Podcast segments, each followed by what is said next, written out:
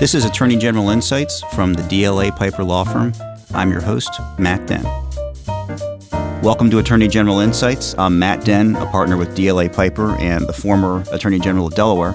And our guest today is Attorney General Steve Marshall of Alabama. General Marshall, thanks a lot for taking time out of your schedule to join us today. No, happy to be here. Thank you very much. So let me give folks the 45-second biography, and then we'll let you do the talking. General Marshall is a native son of Alabama, first in his family to attend college, and then paid his own way through University of Alabama Law School and graduated near the top of his class. He was in private practice for a while, and then at the young age of 36, was appointed district attorney for Marshall County, Alabama, and he served 16 years as district attorney before being appointed attorney general of the entire state of Alabama in 2017, and then winning the seat in a statewide election in the 2018 general election. And unless I'm missing a student council election or something, you've never lost an election. Is that right? We have not. You know, it's easy to win when you don't have anybody against you, which I was fortunate enough to have that a few times, but no, very blessed to be where we are. Well, I was going to ask you about that because when I started doing my research, I saw that in your three races for district attorney that you were unopposed. How did you manage to do that over 16 years, have three straight elections where no one wanted to take you on? You know, you hope that it's developing a reputation that not only for the community understands that you appreciate and support law enforcement and public service, but really as it relates to your fellow members of the bar, that they see that you're going to be there consistent with the rules and what they require and that you do the right thing. And so hopefully it wasn't that people didn't want the job, but instead respected what we did. And I tell you, I still look at myself in the mirror as a prosecutor. That was the greatest privilege I've ever been given professionally. It's why ascending to the attorney general's role was such a natural, because that traditional role, the state's top cop, was very much something I was comfortable with. Just the ability to try cases and to be that voice for victims in law enforcement was a remarkable professional privilege, and really enjoyed that time. Have you been able, now that you're the state attorney general, to have as much of a hands-on role in some of the courtroom prosecution elements? Well, you know, as you know, you get to kind of pick and choose some of the things that you want to invest your time in, because obviously Alabama's not the largest AG's office, but we're not necessarily small either. And so you also know it's one of the most fascinating places to practice law because of the diversity of things that we have an opportunity to do. But yet, if I'm going to be able to invest in lawyers and help train lawyers, then I need to figure out where my specific interests are, and that's why the work that we do in public corruption, the work that we do investigatively and in criminal trials is something that I probably have my hands in more than maybe some other parts of the office, not only because I'm familiar with it and feel like that's where sort of my expertise is, but frankly, it's what I enjoy. So you had the 16 years, three elections, unopposed as district attorney, and then you step into the pretty rough world of statewide Alabama politics. Tell me about that. You know, it was very much a learning curve. I was blessed with the opportunity for the governor to give me the opportunity to be in the role, but yet almost akin to what we saw with Jeff Sessions nationally, I had to recuse because of a pending investigation on our governor, the very person who appointed me. And that obviously set a chain of events in Alabama that 6 weeks after I became appointed, our governor resigned. And so very tumultuous period of time in Alabama politics, and then still was connected with a fallen governor as it related to politically. And so you would imagine that during a campaign, I was referred to many times as the appointed attorney general as a way of coming at me. But the reason to take the appointment was just that it was a job that I thought, other than being DA, was really the most fascinating in state government. I really think being attorney general gives you the opportunity to do far more than many other constitutional officers ever could. And so it was worth that risk. Politics is rough and tumble. I learned that in a very real way. And then even in my own personal campaign, the tragedy that we had happen during the middle of an election made that even more so. But yet, it's funny, when you go through that crucible, it clearly not only reaffirms who you are and allows you to make sure that your foundation is strong and why it is that you're doing it, but also I think afterwards makes you greatly appreciative of what it is you give a chance to do. Taking that oath of office, I don't think until you actually do it, you really realize the impact that it's going to have on you. No, you know, when I found I'm an only child, both my mother and father had passed away. And I vividly remember in Alabama, we walk down the steps of the Capitol and have a seat before we actually take that oath. And just the memories that went through my mind of not only my mother and father and their investment in me, the different people that believed in me over the course of time, and then my wife who had passed away. I mean, it was just kind of this rush of memories that I don't know that I've ever experienced before. And the opportunity to stand and take that oath was not only a privilege, because I mean, anybody that is in public service understands that there's a limited window of opportunity to be able to do that job. But yet I also felt a little bit of the responsibility to all those who believed in me to make sure that we're doing the job right. You've made reference to it a couple of times just as we've been sitting here, but I think about a month before your runoff primary during the election, you have what to me is just an unthinkable tragedy happen in your personal life.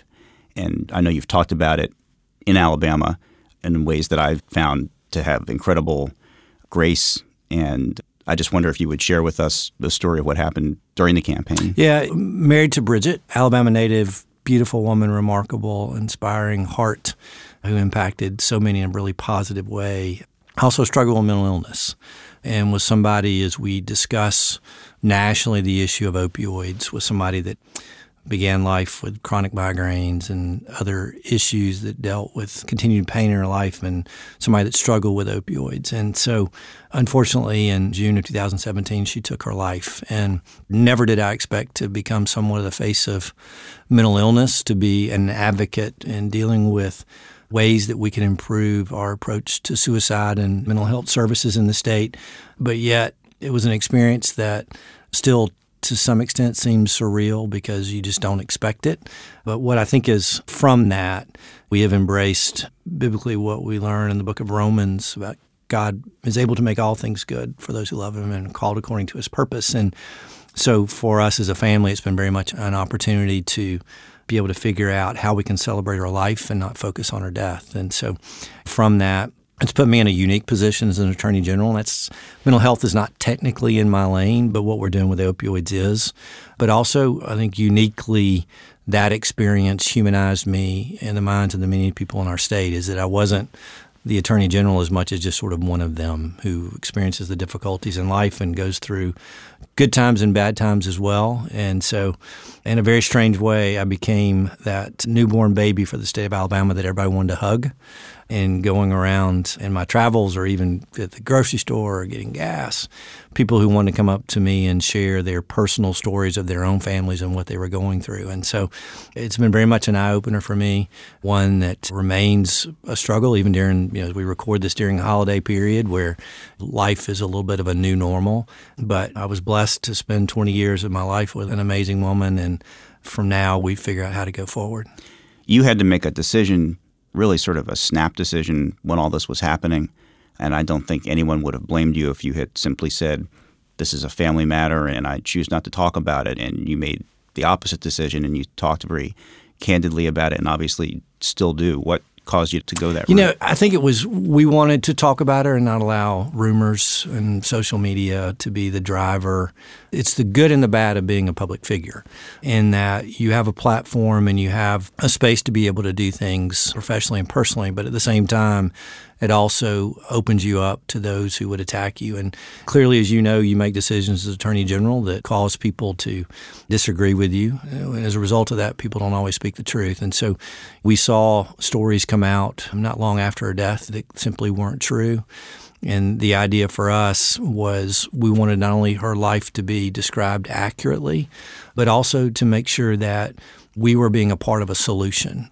I think God presented us with an opportunity to be able to be an advocate for support on the mental health side of the house, that we could be able to do something constructive. And so I literally remember we were all sitting on the floor about 3 days after Bridget's death saying, we can't be silent. And so surrounded by many people that we care about is when we held a press conference, which frankly, even to this day, I still don't remember very well just because it was such a almost out-of-body experience. But yet that sort of began a narrative that allowed us to be a part of a conference that we put on in the state at a couple of different sites last year, talking about the role of the faith community and mental health issues, and to talk about prevention of suicide and other issues that were connected to mental health. And so again, giving us a platform that I think is unique. The other thing that was a little bit strange about that is that it was good and bad both to be a public figure and to mourn a tragedy like that, because you don't like to sort of be in the public eye when you're going through the difficult times. At the same time,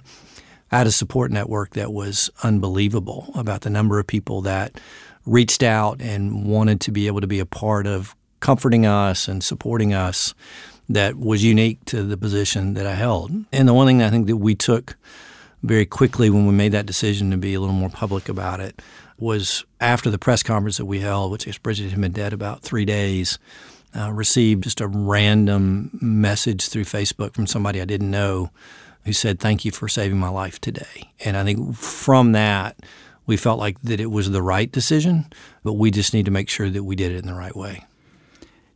And in terms of, I think you're right that people pigeonhole attorney generals, and mental health is not necessarily something that people would be open to hearing from every attorney general about. But given that you've had this opportunity, what are some of the areas where you feel like you've been able to make an impact even in this short window of time? A couple of things that were very much a focus and definitely a little bit within the job responsibilities, one of which is in the criminal justice side, we began to see law enforcement officers become more mental health officers than we were with our mental health professionals. And so working through our diversion courts, whether that be our drug courts and our mental health courts, to make sure that if somebody was coming into contact in the criminal justice system, that we had a chance to make sure that we were doing that the right way. They weren't people that needed to be incarcerated. They were people that needed services and needed structure and needed accountability. And I think we've been able to increase the presence on that front. And then the other thing that became abundantly clear for me, and the statistics in Alabama are probably not very different than other states, but I can go out and talk a lot about our violent crime rate in Alabama and the number of people that we're losing to violent crime, but yet we have twice as many people who die from suicide as who die from violent crime, or very much an advocate in the area of drunk driving and to deal with that issue in our communities. But yet we lose 3 times as many people to suicide as we do in alcohol-related collisions. So that crystallized for me that this is very much a discussion that I ought to be involved with, because if I want to talk about violent crime and I want to talk about alcohol-related incidences, if it's about saving lives, which is really what it's about, then we need to be having that discussion about suicide as well. And so when we were working, for example, on our statewide opioid plan, which the governor gave me an opportunity to be able to lead, one of the things that we saw clearly were issues of need involving our veterans, which were a population that was uniquely hit by this issue more so than others. But what we also saw was a direct connection between opioids and suicide for our veterans. And so, again, being able to pour into an issue like that not only was a little bit therapeutic for me, frankly, but also probably allowed me to have a little broader vision for the things that we ought to be involved with and how we can make a difference. You mentioned violent crime. You recently wrote an op-ed article that was published in several newspapers in Alabama where you were expressing your concern about violent crime and what you described as about a 20% increase, I think you said, in Alabama in violent crime over the last 10 years. And you expressed also some specific concern about some of the federal sentencing reform legislation that was being talked about. Let me ask you first about the Alabama part of it. Obviously, I haven't done my own research on this, but just based on your statistics, it sounds like this has been a building problem in Alabama for a while. What do you attribute that to? Because I think the national numbers generally are trending down. What do you attribute the Alabama numbers to? A couple things I would say on the data. And this is where my predecessor as Alabama Attorney General and then the United States Attorney General Jeff Sessions really became a little bit of an advocate on this as well, is that we saw, I think universally, as you described earlier, a pretty precipitous drop in violent crime over kind of the heyday of crack cocaine into the most recent times. But yet in roughly 2011, 2012, we began to see an uptick of violent criminal activity going on, not only in Alabama, but in our states. So that while we're very pleased that over a 12-month period we saw roughly a 1% decline in violent crime in our state, if you look at that snapshot over a 5-year period, it was almost a 20% increase, and over a 10-year period, it was a little bit more than that. So what we've seen is the leveling out and the rising again, and so that our state, unfortunately, right now has the 5th highest violent crime rate in the country and the 7th highest in homicide. So part of it is the op-ed that we wrote. It was a little bit of frustration, and you felt that during your time as AG, and that you want to make a difference in the things you see sometimes around you. It's a matter of making sure that folks understand. But we had the tragic kidnapping and death of a 3-year-old. The same occurred with a 20-year-old college student, a random shooting of a 5-year-old. A local sheriff was killed 2 weeks ago and then had a law enforcement officer killed 3 days ago in Alabama. And so that sort of crystallized a little bit for me this desire to say this has to be a part of our narrative. It has to be a part of our discussion. And so as we nationally have a narrative about criminal justice reform and what that looks like, what I also want to do is to make sure that we remind ourselves of what Ronald Reagan said, which is the word victim seems to be the one term that didn't get talked about very much in the discussion of criminal justice issues. And so I don't want that victim focus to be left. We also had a very significant reform and restructuring of how we do pardon paroles in Alabama, and that was a little bit of what was going on there as well. But as much as I concur with what we talked about earlier about the diversion courts and what we do with low-level offenders, the reality for Alabama is that our prison system is about 78% of violent offenders. And so as we are in negotiations with the Department of Justice relating to the conditions of our prisons, which is an important part of what we're doing right now, we also can't lose the narrative that a lot of those folks that are there clearly need to be there and be there for a while. And so I think it was a little bit of one of those things that you have as a public official, that you have that platform and you want to be able to use it. You don't want to abuse it, but you want to be able to use it effectively. And it was an opportunity for me to remind Alabamians that, number one, we need to maintain a victim focus in what we're doing on public safety, but also recognize that there's an issue that we have to deal with in our communities. Looking back, is there anything that you point to or view as saying, hey, this is something that we got wrong that's caused these things to trend up? I think sometimes that pendulum swings too far. And so in Alabama, we had the adoption of sentencing guidelines many years ago, which I don't necessarily disagree with, but yet those sentencing guidelines were a guide and they were not mandatory. And in about 2012, we adopted some changes in our law that made many of those guidelines for offenses presumptive, which, although prosecutors and judges had the ability to deviate from them, it was very difficult to do so.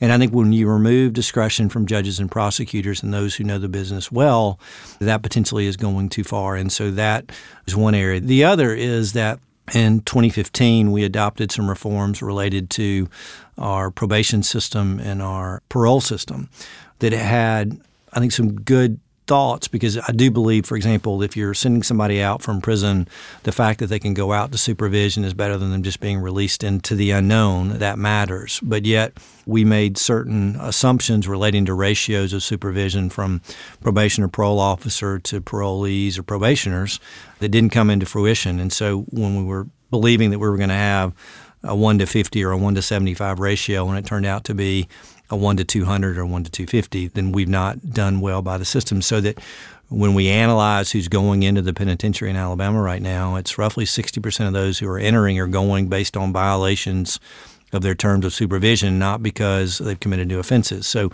I think we got to get those corrected, and I think we have at least been able to reinforce that with the governor and the legislature, that that's an area they need to be able to address. But it's where sometimes good intentions have unintended consequences, and this is probably one of those. The other thing that I found interesting about your article was that you were addressing the federal issue as well, the Federal First Step Act, which was largely popular even among members of your own party. And I think you and I probably disagree on the merits of that, but I admired your willingness to take on an issue that wasn't necessarily Alabama-specific and where it's popular, again, with some folks in the party. Why did you decide to address the federal issue also? Well, I think a couple of things, one of which is from my experience as a prosecutor at the state level. We do a majority of the offenses, as you well know. The feds are sort of the Neiman Marcus versus the Walmart, which we were in the criminal justice side. But yet there were opportunities when we saw the worst of the worst. Those were the people that in most cases we were talking to our federal counterparts to say, would you take this person through your system rather than ours? And so what I think gets lost a little bit on those that were in the federal penitentiary was those are not just run-of-the-mill individuals generally that have committed these crimes. Typically, they were targeted as the worst of the worst in communities and causing the issues. So that if you looked at the individual crime itself, which is what our system does when we sentence, it may not look like somebody has done anything terribly wrong, but yet if you go dig into the details of those that got there, you find out that there's much more to that story. And so in Alabama, frankly, it's one of the areas where a few areas where I've even at all deviated from the current administration. But when I saw the list of those who were identified in the First Step Act that had come through Alabama's system, there was a number of backstories that I knew that weren't going to be reported because they simply didn't know it as a result of the reasons why they were referred. And so my concern was really twofold. Number one, that Those who got there, we felt like needed to be there. And the reason why they were sent there was because of the sentencing structure federally. And we do appreciate the truth in sentencing concept that exists in federal as opposed to what we have in our state system in Alabama. And the second was a little bit of the pullback on what we were doing with prior felons and gun cases, that there was some amelioration of the sentencing of people that were in there for gun crimes that were there because they had been involved in the criminal justice system before, and we didn't feel like those are individuals that should have been targeted for purposes of relief. We, as I just mentioned, come from different sides of the fence. You're a Republican from one of the reddest of the red states. I'm a Democrat from one of the bluest of the blue states. You are very active in your church. I'm from the Jewish faith. And yet I was reading an article I mentioned to you just before we came over today about a passage from Micah that both of us have used as kind of a guiding principle in doing our respective jobs, which is do justice, love kindness, and walk humbly with your God. And I was wondering if you could talk about how that has been a guidepost for you and how it has affected your work. I think if you really were to give a job description for the Attorney General, that ought to be it, as to how to effectively serve communities. And I would tell you one of the more profoundly influential visits in my life was 3 years ago, an opportunity to be able to go to Israel. And I happened to be there on Sabbath and was just blown away by the joy of the people there inside Jerusalem, just to be able to see that for myself was profoundly impactful. And also, by the way, to see in the old streets of Jerusalem the Roll Tide shop, which also seems that Alabama football can permeate even in the streets of Jerusalem. But I think you know this, that there's got to be some foundation from a principled side as to how we do our jobs. You know, I tell my people all the time that we can be principled and unpopular, but it means we're going to be consistent. And that's very much the way that I try to lead that office. But personally, and somebody that is putting themselves out in the public eye, to the extent that I have a baseline on which my behavior should be filtered through, that there is some foundation in which I can make decisions, then not only am I going to be a better AG, but I'm going to, more importantly, be a better person. And I think what that verse speaks to for me is every day the way that I'd approach job is that sometimes prosecutors get mischaracterized within the criminal justice system, that they're just ruthless people who are looking for notches on a belt and convictions, when what I've found in the prosecutors that I'm involved with and respect is that they're there to do justice. There are many situations in my career where I've had an opportunity to vindicate individuals as well as to convict them, because my mission and my client is not any particular individual. It is simply to do justice. And so understanding that as a very descriptive term of what I'm supposed to do is important. Mercy is, I think, an appropriate, and I think grace, as you described earlier, kind of dovetails with that, that that's part of what we do in the nature of our jobs, particularly as it relates to the most vulnerable in our communities and our ability to be able to support them. And then humility is a lost trait many times. But yet, as you know, when you have this position, sometimes it is important for you to be able to look in the mirror and be grounded and to recognize that it's not all about you, and to seek what we do with humility. Number one, I think the public respects that, but also I'm all about results and not who gets the credit. And to the extent that we're being a part of a greater good, that we are working collaboratively with others to make a difference, then that's all that really is important. Along those lines, I know you can't talk about any specific case, but you are obviously a person who takes his faith very seriously, and necessarily a big part of your current job is dealing with capital punishment cases. How does your faith impact how you handle those cases and then the burden that has to come with having to handle them? Yeah, I think I will say this. The hardest moments for me as a prosecutor were standing in front of a jury and advocating for death, because if somebody can do that easily, they don't need to be in the position. It is the ultimate punishment of our society, and one that should be handled with not only a great deal of discretion, but also professionalism. And so I think for me is fundamentally that we're doing those cases in a way that provides appropriate and professional representation for the criminal defendant, that we adhere to standards that are even above and beyond what we would do in a normal case, and that we have the procedural safeguards in place to ensure that those who are charged and convicted, in fact, committed the crime in which the ultimate punishment is appropriate. It's an area that I've spent a lot of time in my own personal faith examining. I think it's too simplistic to simply draw from Moses and talk about an eye for an eye, but really to see ultimately what I think Scripture teaches about that. And that was fundamentally important to me. But then as Attorney General, to make sure that we are handling these cases in the appropriate way. But I know it is one, the governor and I have had these discussions, that it's weighty for a public official, because I don't take lightly the fact that I'm sitting there knowing that somebody's life is about to be taken. But what I do have faith in is the fact that a jury in Alabama was a part of that process, that the judge had to independently review those, and that in any person in which we seek a death warrant, there are multiple layers of appeals that have taken place going forward. And so, again, as somebody who has literally seen it from the trial level and put somebody on death row to being the person who ultimately authorizes the head of our Department of Corrections to initiate the execution, it is a weighty responsibility. And I never have looked at that flippantly or lightly, but understand that it's one area that we have to do correctly. Time won't allow me to give this last topic I wanted to ask you about the time it deserves, but I didn't want to finish without touching on it. You've been very involved in border security issues as Attorney General. And one thing I wanted to ask you was, it wasn't that long ago, 2012, 2013, that it looked like there might be emerging some level of consensus in Washington between Democrats and Republicans on how we find our way through this, and between better border security, path to citizenship within the United States. And there were very serious people, John McCain, Lindsey Graham, Marco Rubio, serious people on both sides of the fence who seemed to be coming together, and then it seemed to come unwound. So I was curious from your perspective as someone who has been very outspoken on the need for better border security, if you saw a path forward in terms of nationally for there to be a consensus on how to deal with these things.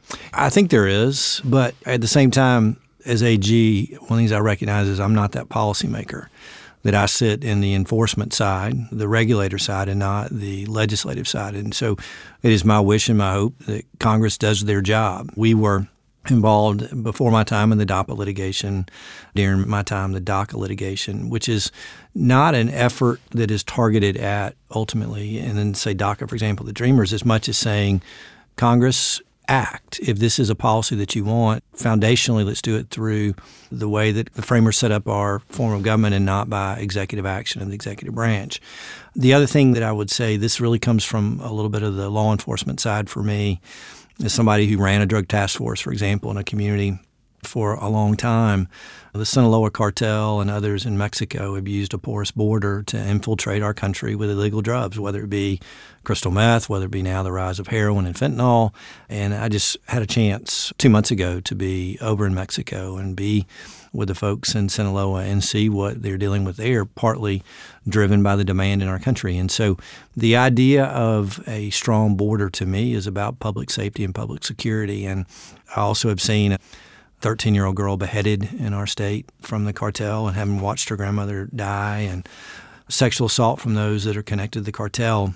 It is a public safety matter for us, and while we're not a border state, we are impacted by those. But my hope is that we quit talking about immigration and those that are responsible for it, and that's Congress, to be able to act. And so I think there is at least a narrative in place, and maybe to some extent the litigation that's out there may force the hand of folks to be able to come to the table.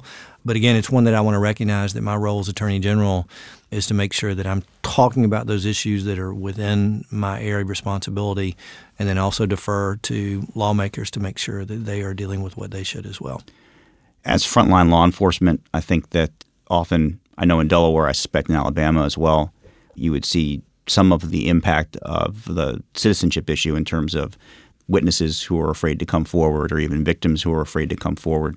Do you think that that provides frontline law enforcement officials with a role in terms of urging some sort of consensus in Washington? Well, I think one thing that we can do from a law enforcement, and particularly through our victims advocate, is to be able to make sure that the population that's impacted by these issues has understanding of protections that are in place. I think of the U visas, for example, for our domestic violence victims, to make sure they understand that there is an opportunity for you here in collaboration with law enforcement and other victims advocates to be able to get you some particular help in the acquisition of that visa. The one thing that, and I will say this, is somebody that was in Alabama in an area where there was a very large population of individuals because of the poultry industry that were in the country unlawfully, that there's that historic tension that's always existed, whether it be in the narrative that exists today. But I saw that 15 years ago as well. And so I think one of the things that we saw was a need for outreach and a need for discussion. But also I think that we can provide information and resources that allows there to be greater trust. I think there's always going to be that tension, but yet we have the opportunity to provide resources that otherwise maybe they didn't know about. Well, General, you have been incredibly generous with your time. I know you got a busy day. Thank you. I appreciate you being with us and wish you the best of luck. Thank you very much. Thank you. Enjoyed my time. This has been Attorney General Insights from the DLA Piper Law Firm. This is your host, Matt Den. Thanks very much for listening.